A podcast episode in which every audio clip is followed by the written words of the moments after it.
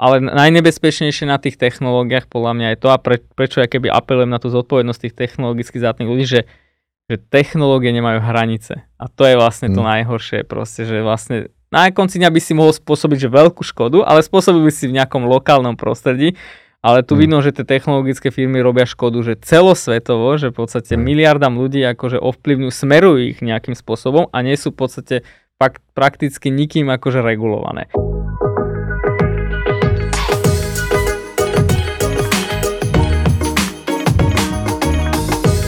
Gríši, ahoj. Čau. Začínam trochu inak, ako býva zvykom.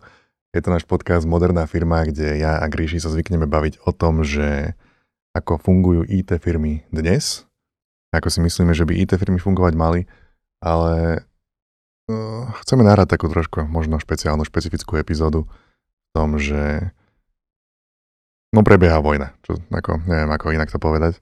Prebieha vojna kúsok od nás a bavíme sa my o tom technologickom a o tom IT sektore a možno je to také trošku zvláštne púšťať sa o takéto témy, ale prišlo nám, že možno by to dávalo zmysel, keď máme nejaký ten dosah, že možno sa porozprávať o tom, že či technologické firmy alebo IT firmy majú nejakú zodpovednosť, či nesú nejakú zodpovednosť v takýchto časoch, či sú nejaké veci, ktoré by mali robiť, ale taktiež chceme dať samozrejme priestor alebo dokonca vyzvať ľudí, aby pomohli, ak nejakým spôsobom môžu, Ukrajine. Či už materiálne alebo nemateriálne. My do popisu tohoto videa, tejto epizódy aj v audioformáte dáme odkazy na inštitúcie, ktoré pomáhajú či už Ukrajine priamo, alebo sú tam rady alebo spôsoby, ako sa môžete zapojiť do podpory ľudí unikajúcich z Ukrajiny cez nás. Budeme veľmi radi, ak ich podporíte, ak pomôžete, akokoľvek je to možné. Lebo vidíme to tak, že žijeme v spoločnosti. Každý z nás má nejakú spoločenskú zodpovednosť a každý z nás má nejakú ľudskú zodpovednosť. Keď existuje problém, treba sa pokúsiť pomôcť. Ak máme možnosť, ak sme v tej pozícii, kedy pomôcť môžeme, tak pomôžme. Neviem, že... Je to taký switch, že väčšinou máme tieto podcasty také zábavné, by som povedal. Hej. Teda mne to príde zábavné, ale toto je teda veľmi vážna téma.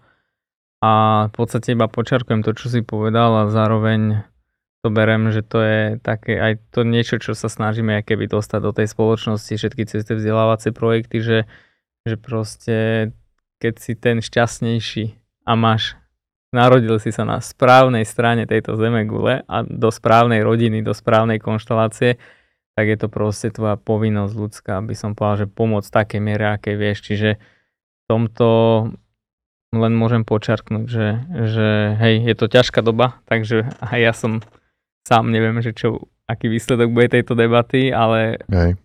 Berem, že aj to málo, čo vieme, proste upriamiť tú pozornosť smerom k tým veciam, ktoré povedzme nás sa dotýkajú, tak mali by sme urobiť, takže... Hej, ono dalo by sa povedať, že tou formuláciou, ako ty si použil, tak ty si sa narodil do tej možno nesprávnej časti zeme. Ja som sa narodil, Ako, znie to škaredo, povedať to takto, ale vieme, ako to myslíme. Je to tak. A ty si tiež jeden z tých ľudí, ktorí proste boli vytlačení do západného sveta. Nielen ja, ďalší. V podstate Arménsko, odkiaľ pochádzam, tak tam je zhruba 3 milióny obyvateľov žije v Arménsku a ďalších 7 miliónov sú vo svete. Utiekli, čiže kontinuálne akože vojny tam prebiehali a prebiehajú aj teraz. Rok dozadu som vlastne to isté prežíval, čo teraz prežívam vlastne s Ukrajinou, ale v Arménsku, keď teda napadli Arménsku. A v zásade, hej, akože moji rodičia v podstate to len na margo toho, že čo to znamená, ako že keď sa presťahuješ, že vieš do inej krajiny, že teraz ľudia si neuvedomujú, že dneska je to strašne ľahké, hej. Ale keď si donútený vlastne, tak napríklad moji rodičia vlastne museli kvázi celý svoj odborný profesijný život vlastne obetovať na to, aby som ja mohol v podstate žiť lepší život. Čiže oni sa zdali vlastne svojej perspektívy v prospech perspektívy vlastne svojich detí. Čiže a toto teraz prebieha v miliónoch v podstate už, by som povedal, aj v Ukrajine, takže preto by som akože chcel počiarknúť to, že vôbec to nie je nikoho voľba ísť do inej krajiny, aj keď povedzme bohatšej, hej, lepšej, ale v zásade málo kto chce len tak proste opustiť svoju rodinu. Teraz aj vlastne, že aj tú najkľúčovejšiu, že vlastne aj že manželov, hej, že iba deti a ženy, alebo hlavne aj deti ženy, lebo nech je akákoľvek krajina bohatá, ja som vďačný napríklad aj Slovensku, že je také, aké a nás prijalo, aj keď veľa ľudí to tu možno neocení, že jednoducho človek to je proste nechce urobiť, hej, že keď aj keď je proste, žije v chudobnej krajine, čo Arménsko je 4-krát chudobnejšia krajina ako Slovensko. Ja. No keby to teda tematicky chceme premostiť naspäť k tým technológiám, že ako vidíš to, čo robia napríklad teraz veľké technologické spoločnosti? No, my tu kritizujeme veľa, by som povedal, že školstvo a tak ďalej, ale ja som veľký kritik aj týchto technologických firiem a podľa mňa tak, ako to oni zneužívajú dneska tú svoju moc, to je veľmi nebezpečné a že chýba im v podstate základná taká súdnosť, že sú tak pri moci a je to určitá forma aj takej zaslepenosti tých technologických lídrov, že a samozrejme čest výnimkám a tak ďalej, ale celkovo by som povedal, že oni sú spolu zodpovední za ten stav, že napríklad či už sú to dezinformácie, alebo proste či je to nejaká informačná vojna a takéto veci, alebo aj za zneužívanie povedzme osobných údajov a tak ďalej a aj nevyužívanie tej svojej moci, lebo ja sa na to pozerám takto. Som v slobodnom svete, alebo som v svete, ktorý má nejaké hodnoty, a na nich stávam a z toho prosperujem, hej, že či to je demokracia, sloboda a tak ďalej. A ak potom vlastne tie slobody využijem na to len na svoj prospech, tak proste to som nepochopil tie základné hodnoty, na ktorom stojí ten princíp. A toto podľa mňa tie technologické firmy počiatkom Google, Facebook proste, že koniec tam dajme samozrejme iné, že oni toto proste dali do extrému, že vlastne oni si využívajú svoje hodnoty slobodného sveta, ale vlastne len vo svoj prospech. A preto my sa akože angažujeme veľmi v tom vzdelávaní, že podľa mňa, že podnikanie by nemalo byť vôbec len o tom nejakom zisku alebo nejakom parametre, že na konci nejakej účtovnej závierke, lebo ak to je o tom, a to je podľa mňa princíp týchto firiem, tak ty budeš vyhodnocovať svoje kroky na základe toho, že aký profit budeš na konci mať. A tým pádom zase ti je jedno, že či je sloboda, nesloboda, demokracia, jen to, čo... Proste pozrieš si, že vyžmýkam z tých ľudí peniaze a tak nastavíš svoje technológie, hej? Lebo ako v momente, ako krajina za krajinou začali, alebo proste Facebook, alebo kdokoľvek začali hlásať, že od dnes sme vypli týchto x dezinformačných webov. Áno. Vieš, a to je, že ja mám byť teraz asi šťastný, vieš, že sa to stalo.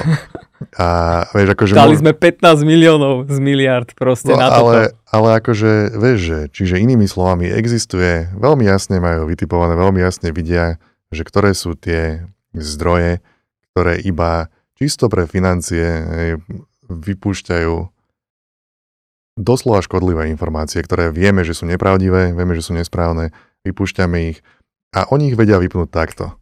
Ale nerobia to. Nerobia to kvôli čomu? Kvôli tomu, že kliky, videnia, peniaze, sú to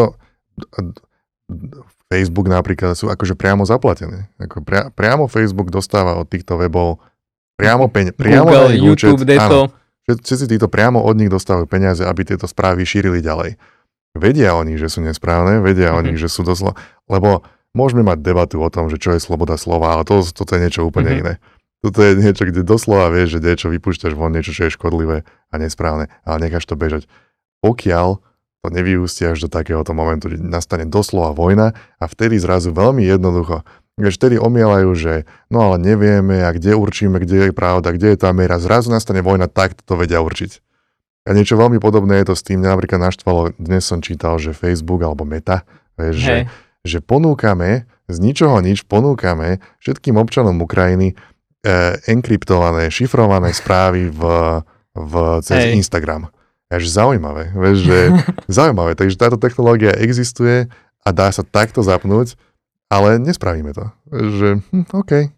Nespravia to a dokonca ja si tvrdím, toto je moja teória, že a voláme, čo skoro sa to ukáže, že vôbec to nerobia, že z vlastnej vôle, že teraz oni sú tí krásni a pekní a proste, ale že keď nejaká Amerika, nejaká Európska únia dá na sankčný zoznam nejakú krajinu a povie, že proste s touto krajinou nebudeme obchodovať, tak ty môžeš sa postaviť na hlavu, či si Facebook, Apple, Google a ty si nemôžeš povedať, že zajtra idem s tou krajinou obchodovať, lebo proste by si skončil biznis vo svojom core krajine. Čiže to není, že oni mali možnosť sa rozhodnúť. Oni proste buď by to urobili, alebo by proste by pod ťarchou sankcií by mali zákaz proste podnikania v tej krajine. Čiže to akože, samozrejme ja im rozumiem biznisovo, že chcú to využiť vo svoj prospech, ukázať akože goodwill, ale to je presne to, že kde oni zmeškali ten moment toho goodwillu, keď to tak hlúpo poviem, zjednoduším, tak to, že vlastne ten goodwill, ale proste, že to rozhodnutie urobili tí politici, hej, že nie technologické firmy a tí politici, si dovolím si tvrdiť, v niektorých krajinách, to je opäť môj osobný názor, to urobili kvôli tomu, lebo videli, že tí ľudia vyšli von na námestiach, že tá proste jednoducho, že chceli od svojich politických predstaviteľov, aby prevzali zodpovednosť aj za tú situáciu vo vedľajšej krajine. Takže oni to neurobili proste teraz z osvietenia, ale proste jednoducho z donútenia, lebo o týždeň by aj tak nemohli s nimi obchodovať. Hej. Čiže, ale zneužijeme to ako nejaký taký pokus o PR moment, že z dobrého srdca, čo sme spôsobili. V skutočnosti sme to spravili kvôli tomu, že zavrali sa točky, odtiaľ už peniaze netečú, tak teraz to skúsime ešte aj toto využiť v náš prospech. Ja dokonca som mal rozhovory s viacerých ľuďmi z Google, z Facebooku a tak, už lokálnych a medzinárodných pobočiek a tak, že oni tí ľudia akože dokonca tej praktiky akože evidujú, však existuje kopec akože unikov a tak, ale že oni sú si vedomi, dokonca niektorí zamestnanci boli takí radi, keď tuším, že Google dostal raz pokutu nejakú veľkú, nejakú miliardu aj dačo za nejaké zneužívanie tej svojej pozície. Ako vtedy to bolo kvôli niečomu inému, ale že boli dokonca radi, že ich potrestali tej firmy, lebo proste oni boli pri tom a vedeli, že to robí. Ale že toto je vlastne tá pointa, že kam by, aspoň keď sme sa bavili o tom, že kam chceme nasmerovať, aj keby túto debatu, je, že podľa mňa tieto technologické firmy už sú tak ďaleko za hranicami akože nejakej vlastnej sebaregulácie, že ja nie som ten, kto by samozrejme štát by chcel, aby teraz sme všetko regulovali, ale že pri určitom momente proste jednoducho by mala tá firma prevziať zodpovednosť proste a cítiť dopady svojho konania, či to robia tí užívateľa na nejakej platforme alebo proste hoci kde inde. Lebo na druhej strane, keď není iba zodpovednosť a iba získavanie príjmu, tak potom kde je tá rovnováha? Hej, že tým pádom vlastne si môžeš povedať, že môžeš robiť čokoľvek, hej? Hej. A viac menej sa tak správajú v mnohých ohľadoch. V podstate áno. Sú na pozícii, silovo sú na podobnej pozícii ako nejaký štát, alebo ako možno nejaké väčšie zoskupenie štátov. Akurát, tak Apple je dokonca, tuším, že nejaká 5. najväčšia ekonomika na svete, alebo 4. Akože objemom, hej, samozrejme. Ale potom akože napríklad v našich kruhoch, technologických kruhoch, tam je to často brané, že no ale to je v pohode, oni môžu mať akúkoľvek silu, lebo pokiaľ tam nefiguruje slovo štát, tak sa nám to páči. Áno. V momente, keď tam dá štát, tak rovná sa zlé, fuj. Ale v momente, keď to je korporácia, tak to je dobré, to je biznis. A tak to má byť. Ale neviem, no, vidíme, že... Tak ja to berem hlavne z toho pohľadu, že aj z tých našich poslucháčov, že sú tu, počúvajú nás proste technologicky zdatní ľudia, potom stále budúci technologickí lídri a že toto by som im chcel akože odkázať, že nech pozerajú na to podnikanie, na tú technológiu, že to proste nemá to len pozitíva, to má vždy aj nejaké negatíva a že na konci dňa, že ten človek, ktorý naprogramuje ten algoritmus pre ten Facebook alebo proste pre ten Google, ktorý môže zneužiť, povedzme, chyby ľudského mozgu. Hej, lebo nedávno som počúval taký podcast a sa mi páčila taká vec, že naivne si myslieť, že my ako ľudia sme schopní zregulovať sami v sebe tie chyby, ktoré náš mozog dokáže. Vieš, napríklad, keď máš nejaký engagement cez dezinformačnú nejaké video a nech je to akomkoľvek smere, tak tvoj mozog tak na to tak reaguje. Ale že to je biologická vlastnosť tvojho tela, čiže ty ho nemôžeš úplne zregulovať a tým pádom aj ten človek, akože keď si toto uvedomuje, tak by nemal na to pozerať, však čo, ja urobím algoritmus, ktorý ho vyžmýka, poresunie ho tam, lebo to je, keby si povedal, že síce ja mám tú čarovnú paličku, ale nebudem riešiť, že čo vlastne spôsobí, hej, tá palička. No tak to je také, vieš, že ľudia, keď hovoria o tom, niekedy to vyznieva, vieš, že keď hovoríš o algoritmoch alebo matematických vzorcoch alebo tak, že to je akási chladná pravda, vieš, že to je iba, ale nie je, pretože v prvom rade, kto ich napísal, bol to človek a tie algoritmy ako také nerobia nič, pokiaľ im nepodsunieš dáta. A zase raz, ľudia podsúvajú tie dáta. Čiže to, že ti z nejakého algoritmu vyjde nejaký výsledok, neznamená, že je že je dobrý, že je správny a že je unbiased. Vieš? Je tam obrovský bias toho, že kto ten algoritmus vytvoril a kto ich naplňal akými dátami a ktoré dáta boli napríklad ignorované. Hej, čiže to, že niečo vyjde von z nejakého matematického vzorca, neznamená, že to je správne. A to je možno tá jedna vec, že čo sa týka vzdelávania, toto je niečo, čo by bolo treba zaviesť medzi ľudí. Vieš, či už toto, alebo nejaké normálne, že sociologické alebo etické rozmýšľanie, alebo tak. Aby to nebola iba tá, že píšeme chladný kód. Ale to nestačí, to je maličký zlomok iba. Áno. Musíš mať ten zvyšný kontext celého sveta. Samozrejme, nekaždý nad tým rozmýšľa, ale že to si teraz pekne povedal, že to súčasťou toho vzdelávania, a tu si pomôžem jedným príkladom, že my sme mali dokonca akože študentov, alebo však študenta konkrétneho, ktorý úplne už bol tak zdatný, že vlastne bol schopný naprogramovať si aplikáciu, ktorá keby oklamala revizora, hej, že proste mal kvázi zadarmo akože lístky SMS-kové a tak a chcel to dokonca využiť akože crowd, hej, crowdovo, že vlastne ľudia by si vedeli šerovať tie aktívne lístky proste medzi sebou v rôznych časoch, blablabla, hej.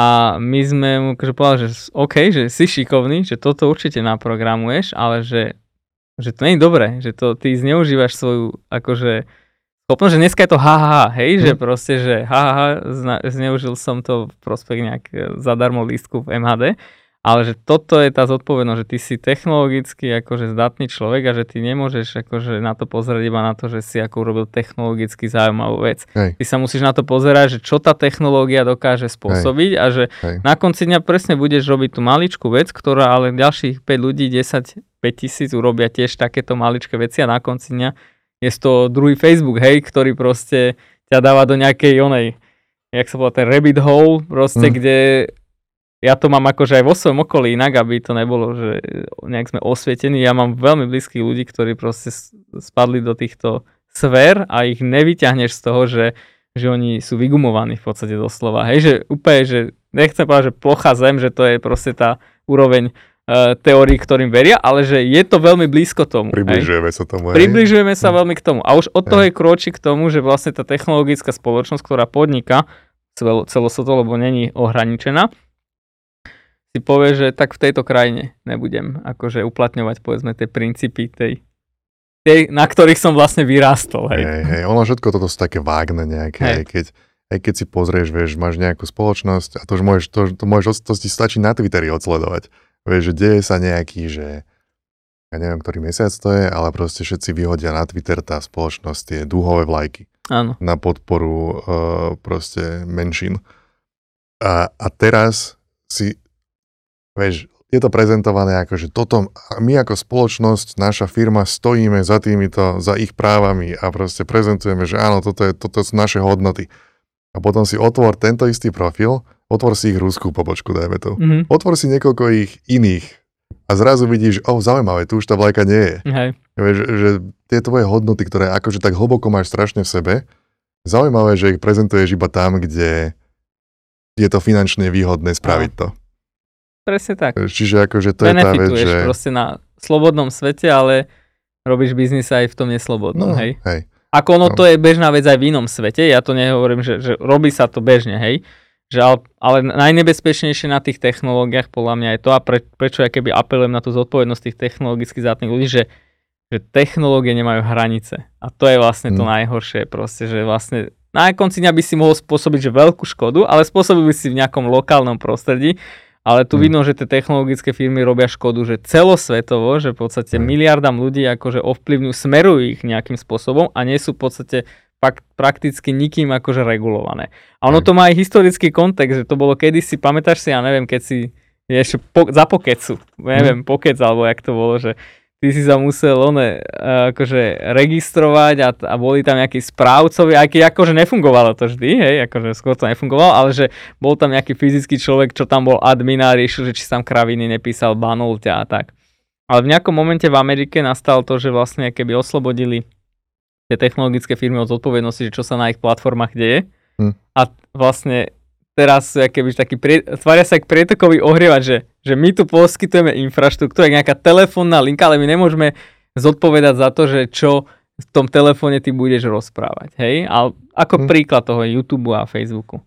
Ale že toto je úplne že na omyle, lebo kedysi, a teraz čisto technická debata podľa mňa, že kedysi to naozaj tak bolo, lebo neexistovali technológie, ktorým by si mohol také kvantum dát, akože automatizovane sprocesovať, vyfiltrovať a tak ďalej. Ale dneska to už je minulosť. Jak si o tom šifrovaním povedal, tak oni v podstate majú už dávno riešenia, ktorým by vedeli toto regulovať, lenže biznisovo to je jednoducho nevýhodné. Hej. No ja som ten príklad dal iba čisto kvôli tomu, že keď sa ti nejaká korporácia alebo veľká firma snaží povedať, že toto je naša hodnota, za ktorou si stojíme, tak často je to proste, hráme sa na to, že máme nejakú hodnotu. Naša primárna hodnota je, že či nám to na konci dňa priniesie peniaze. A to je tá najzákladnejšia. Že treba to brať s týmto. Ale mňa ešte zaujalo to, čo si povedal s tým, že ten chalan, ktorý vymýšľal to, že odžubáva revizorov, to je ako veľmi často v tomto IT svete alebo v svete programátorov alebo tak, že je taká obrovská slepota veľmi často. Že ty vidíš pred sebou technologicky zaujímavý problém. A že to je bola sranda, túto skladačku dať nejakým spôsobom dohromady. A viem, to bolo ako... A absolútne nerozmýšľaš nad tým, čo robíš naozaj. Mm-hmm. Vieš, že možno keby spravíš jeden krok dozadu, tak zistíš, že práve krádnem lístky. Vieš. Áno, v podstate, hej. Ale na to sa ani len nepozeráš, lebo teba zaujala tá akože ten rébus, ktorý zlomiť. A to nejakým spôsobom naučiť ľudí robiť ten krok naspäť, že čo robím naozaj, čo hovorím, koho vynechávam, koho vyzdvihujem. Koho okrádam. Koho okrádam, hej. A nepozerať sa čisto iba aj na seba, vieš, že dobre, keď ty niečo získaš, veľmi často to znamená, že niekto iný niečo stratil. Nie vždy, ale často. Áno, akože hej, viem čo hovoríš, lebo však tieto filozofické debaty, že v podstate tá technológia je nástroj, hej, že ak to stále rozprávam, že použiť nejakú neurónovú sieť na to, aby si proste, ja neviem, že vyriešil nejaký problém, ešte neznamená, že proste ten vyriešenie toho problému na technologickej úrovni nemá za následok, že jednoducho proste spôsobíš iné problémy, hej. A hlavne podľa mňa není prekážka, že spôsobuješ nové problémy, ale čo je vlastne v tom technologickom svete bežné, je tá technologická taká slepota, že to, že som vytvoril nejaký problém nový, že to neznamená, že teraz akože nerob inovácie, hej? Ale že buď si vedomý, že ten nový problém má nejaké dopady a že mal by som na to pozerať, lebo keby sme asi nezrušili tie zákony, že proste Facebook a neviem čo, nezodpovedali akože za ten obsah, ako nejaké médiá, hej, že ktoré môžeš zažalovať, má tam aj redakčnú radu, neviem čo. Nie je tam anonymný človek, ale tam konkrétny redaktor, tak asi by taká veľkosť tých technologických firiem nebola. Ale že, čo tým chcem povedať, že oni len využili vlastne technologickú akože prevahu, ale potom už si zatvorili oči, a nielen Facebook, samozrejme iné firmy, nad tým, že ako tie nové problémy spôsobujú, aký majú dopad. A že toto by vlastne tí technológovia trošku by sa mali v tomto zobudiť, že pozerať sa na to komplexne a aj tie nové problémy začať riešiť, nielen tie staré, ktoré im vyniesli akýby ten výsledok, hej? Hej. No ale možno by som to rád vrátil k tomu, že ako môžeme debatovať filozoficky nad týmito veľkými spoločnosťami, ale zároveň fakt je ten, že momentálne teraz prebieha vojna, momentálne teraz sa deje problém, treba to rešpektovať, treba to chápať, že neodchádza tak rýchlo preč. Treba sa snažiť pomôcť na individuálnej, lokálnej úrovni, posielať tú pomoc na Ukrajinu, pomáhať tým ľuďom, ktorí prechádzajú cez nás stále. Lebo ja to hovorím aj kvôli tomu, že začínam sledovať akože v tej mojej internetovej bubline ako keby, že začínam tam vidieť menej a menej správ o vojne, o konflikte, vracajú sa znovu tie klasické bežné problémiky alebo srandičky, ktoré sme mali predtým. A dokonca čo je niečo, čo mňa osobne irituje, je, že začínajú sa z toho robiť proste iba viac menej vidím viacej vtipov o vojne, ale proste memes. Všetci rozprávajú o Zelenskom, že proste, že to je ten najlepší, najsilnejší muž, ktorý kedy existoval a dávajú ho do fotografií, kde je nadizajnovaný ako voľaký kapitán Amerika, alebo čo ja viem čo. Celebritu z neho robia, ale taký mytologický status mu nejako dávajú, že začína to znieť, ako keby to nebol. A tak ja ho hrozne uznávam, aby bolo jasné. To, čo on spravil a to, že zostal v Kieve a takým spôsobom sa prezentuje, to je proste absolútne úžasná vec pre morálku ako takú na Ukrajine. akurát začína byť prezentovaný, ako keby to nebol naozaj reálny človek, ktorý momentálne naozaj reálne žije a naozaj reálne sa snaží bojovať za svoju krajinu, ktorý je vo vojne a ktorý potrebuje pomoc celej planéty práve teraz a dnes. Takže v momente, keď sa dostaneme do situácie, kedy ho budeme brať iba ako nejakú mytologickú bytosť z príbehu, tak máme problém.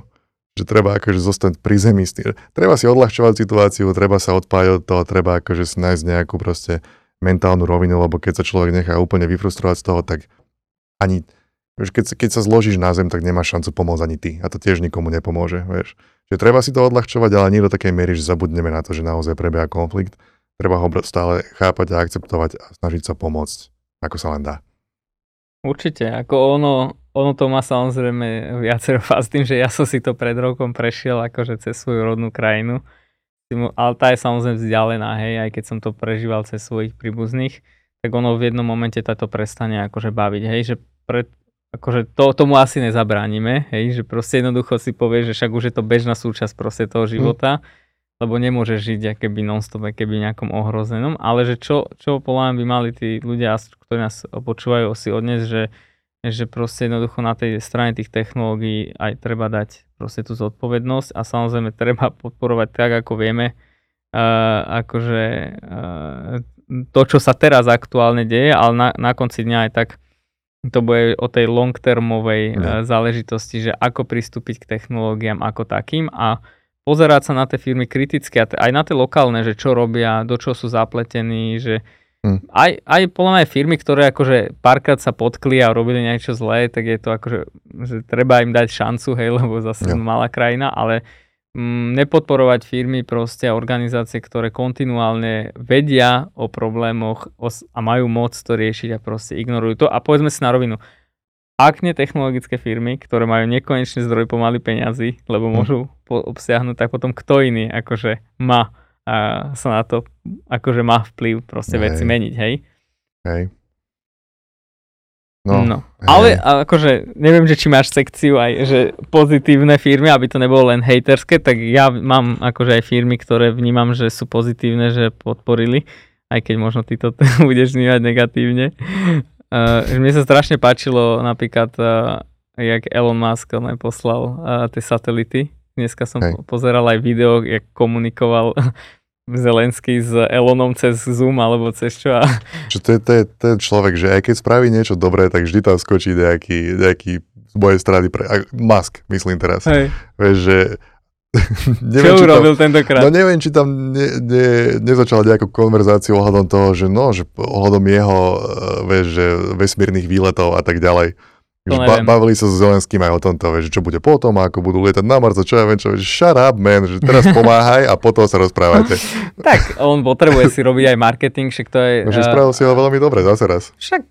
Ale akože áno, berem, uznávam. Pôjde. Ale že to je ten príklad toho, že podľa mňa, že oni však nemali žiadny biznis s nimi, hej, že nejaký zásadný, ale že na počkanie v podstate im poslali takú vec, ktorú dneska by si povedal, že však komunikáciu im umožnili, hej, že to je brutálna vec. A týmto chcem aj zhodiť tie Facebooky a Google a všetkých týchto, ktorí vo veľkom vyhlasujú, že 15 miliónov sme tam dali, toto sme zrušili.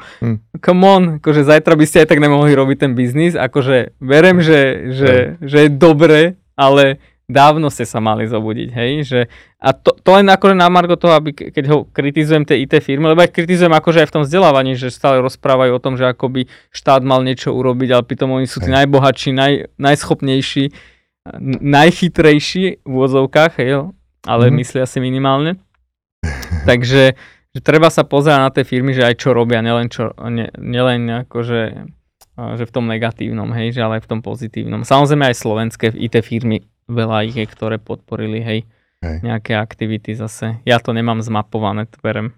Že toto dneska nemá nejaký úplný smer, skôr také, že zasvietiť žiarovkou, že tu je proste problém a že pozrite sa na to, krátkodobo podporte prosím tých Ukrajincov, ako viete, a dlhodobo sa proste zamýšľajte, s kým robíte a čo robíte. Čiže znova pripomíname, že máme v popise tejto epizódy nájdete odkazy na miesta, kde môžete pomôcť či už Ukrajine priamo a či už finančne alebo nefinančne, alebo či už tým ľuďom, ktorí prechádzajú cez hranice, takže pomôžte, ak sa dá. Gríši, chceme nejakým spôsobom neštandardne premostiť Viem, čo na príjemnejšiu tému? Môžeme a ja to aj spojím s tými hodnotami. Furt ma niekto obviňuje, alebo nás, že my si stále hľadáme keby cestu k tomu talentu, preto robíme tie vzdelávacie organizácie a ja stále vysvetľujem dookola, že jasné, som rád, že proste mladí talenty proste s nami robia, ale že to není moja motivácia a že normálne to nechápu tí ľudia a možno tentokrát konečne to pochopia, lebo však tu som povedal aj čas svojho príbehu, že ja som došiel z krajiny, ktorú som opustil. Ja v podstate tu mám brata, mám tu mamu, mám tu otca a v podstate všetka moja rodina je v Arménsku. Nevidel som niektorých 20 rokov, hej, a že ja som si to v jednom momente akože uvedomil, že to šťastie mám, že táto krajina ma prijala a že ja jej chcem niečo vrátiť a že v tom, čo jej vrátim, je to, že umožním čo najviac ľuďom mladým, časom aj starším, že aby vlastne získali lepší život, hej? A ideálne taký, aby ho strávili v tej svojej krajine, ktorej chcú stráviť.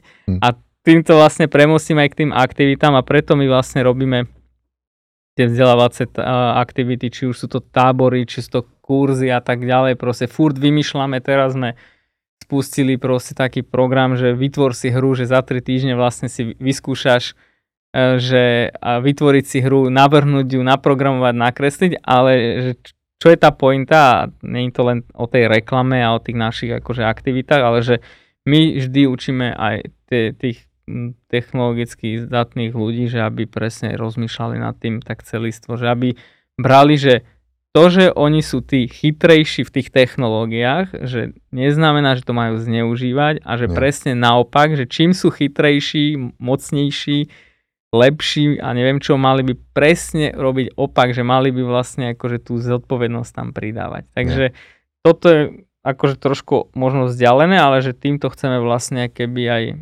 naučiť tie decka, aj tých rodičov, že jednoducho treba nielen chváliť svoje dieťa, že dobre programuje, ale že čo aj s tým vlastne aký dopad priniesie do tej spoločnosti. A jedna z tých aktivít je, o ktorej hovoríš momentálne. Viem, že hovoríš tak všeobecne, ale sú aj nejaké, ktoré konkrétne, ktoré sa konajú. Tým, že v každom dieli som sa snažil nejakú tú novú našu aktivitu spomenúť, teraz konkrétne by som upriamil pozornosť na kurzy v podstate Gamecraftu a vlastne tvorby tej hry, kde vlastne sa naučia základoškoláci vlastne rozmýšľať nad tou technológiou cez tú hru, hej. Takže nech si komukoľvek, čo sa páči, tak nech si pozrie na Hemisfera.sk, že nejaký zaujímavý vzdelávací program a majte na pamäti, že vlastne tie decka my nechceme len učiť proste robiť tie technológie, ale chceme, aby aj to využívali v prospech tej spoločnosti, lebo podľa mňa to, prečo aj tie spoločnosti sú také, že mocné a nikto ich nereguluje, lebo nikdy nikto neučil vlastne tie decka, keď sa stali dospelými, zdatnými programátormi, technológmi, že vlastne nielen tá technológia je tam dôležitá, ale aj to, čo s ním urobíš. Hej. Je to len malá súčasť toho celého tak. A má to byť doslova iba nástroj k tomu, ako prísť nejakému cieľu. Presne a tak. Nástroj je vedľajší oproti tomu, že čo sa snažíš dosiahnuť. Takže treba rozmýšľať komplexnejšie nad týmito vecami. Dobre, ja by som teda ešte raz vyzval ľudí, aby pomohli, ak je to akokoľvek možné. A uvidíme sa na budúce o týždeň, o 2, niekedy pri znova normálnejšej, príjemnejších témach, klasickejšej epizóde tohoto podcastu. Čiže, Gríši, ja by som sa len takto neformálne rozlúčil s našimi poslucháčmi a pomáhajte, ak sa dá. Čau. Čaute. Ďakujeme.